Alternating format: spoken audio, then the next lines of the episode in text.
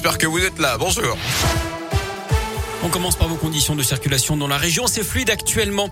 À la une, les convois de la liberté interdits à Paris. Ce mouvement de protestation contre les restrictions sanitaires qui est parti de Nice hier et qui doit s'arrêter à Lyon ce soir. Ce matin, le préfet de police a annoncé son interdiction donc dans la capitale. Les manifestants prévoyaient de bloquer la ville à partir de demain. Un dispositif spécifique sera mis en place, avertissent les autorités, avec verbalisation et interpellation des contrevenants. Dans ce contexte, la fin du pass vaccinal espérée au printemps, fin mars ou début avril, c'est ce qu'a dit hier le porte parole du gouvernement. Gabriel Attal évoque une amélioration de la situation sanitaire dans le pays avec une décrue des contaminations. Nouvelle journée au procès Lelandais aux assises de l'Isère avec, euh, après les invités au mariage hier, c'est l'ancien co-détenu de Lelandais qui est attendu à la barre aujourd'hui. C'est euh, à lui que Lelandais aurait avoué avoir violé la petite Maëlys. Près de 3000 foyers privés d'Internet, deux téléphones fixes au sud de Mâcon en Saône-et-Loire à cause d'une coupure de câble entre Mâcon et Chintré. Une intervention est prévue aujourd'hui, annonce Orange. Le bénéfice gigantesque de Total l'an dernier, près de 14 milliards d'euros. C'est notamment lié à la hausse des prix des hydrocarbures.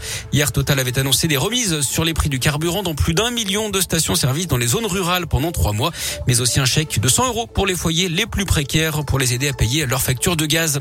On en sait plus sur cette agression à coups de couteau en pleine rue dans la nuit de mardi à hier à Saint-Etienne. Agression sur fond d'alcool avec une rixe qui a éclaté rue Antoine Durafour.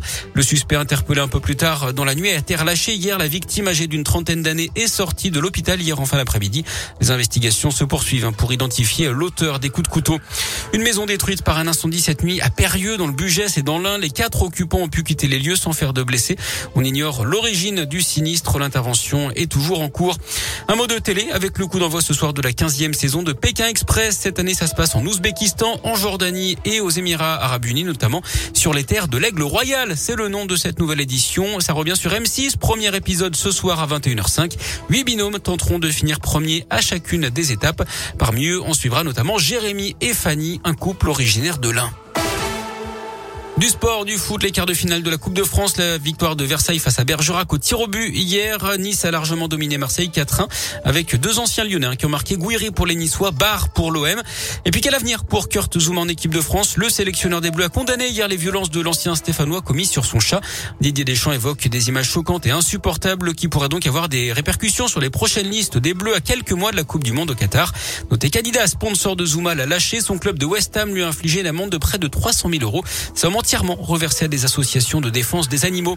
Et puis les Jeux de Pékin, journée blanche pour les Français. Pas de médaille. Alexis Pinturo est tombé dans le slalom du combiné de ski alpin ce matin. Les tricolores qui se sont arrêtés également demi-finale en snowboard cross. Le compteur est pour l'instant bloqué à 6 médailles, 5 en argent et une en or.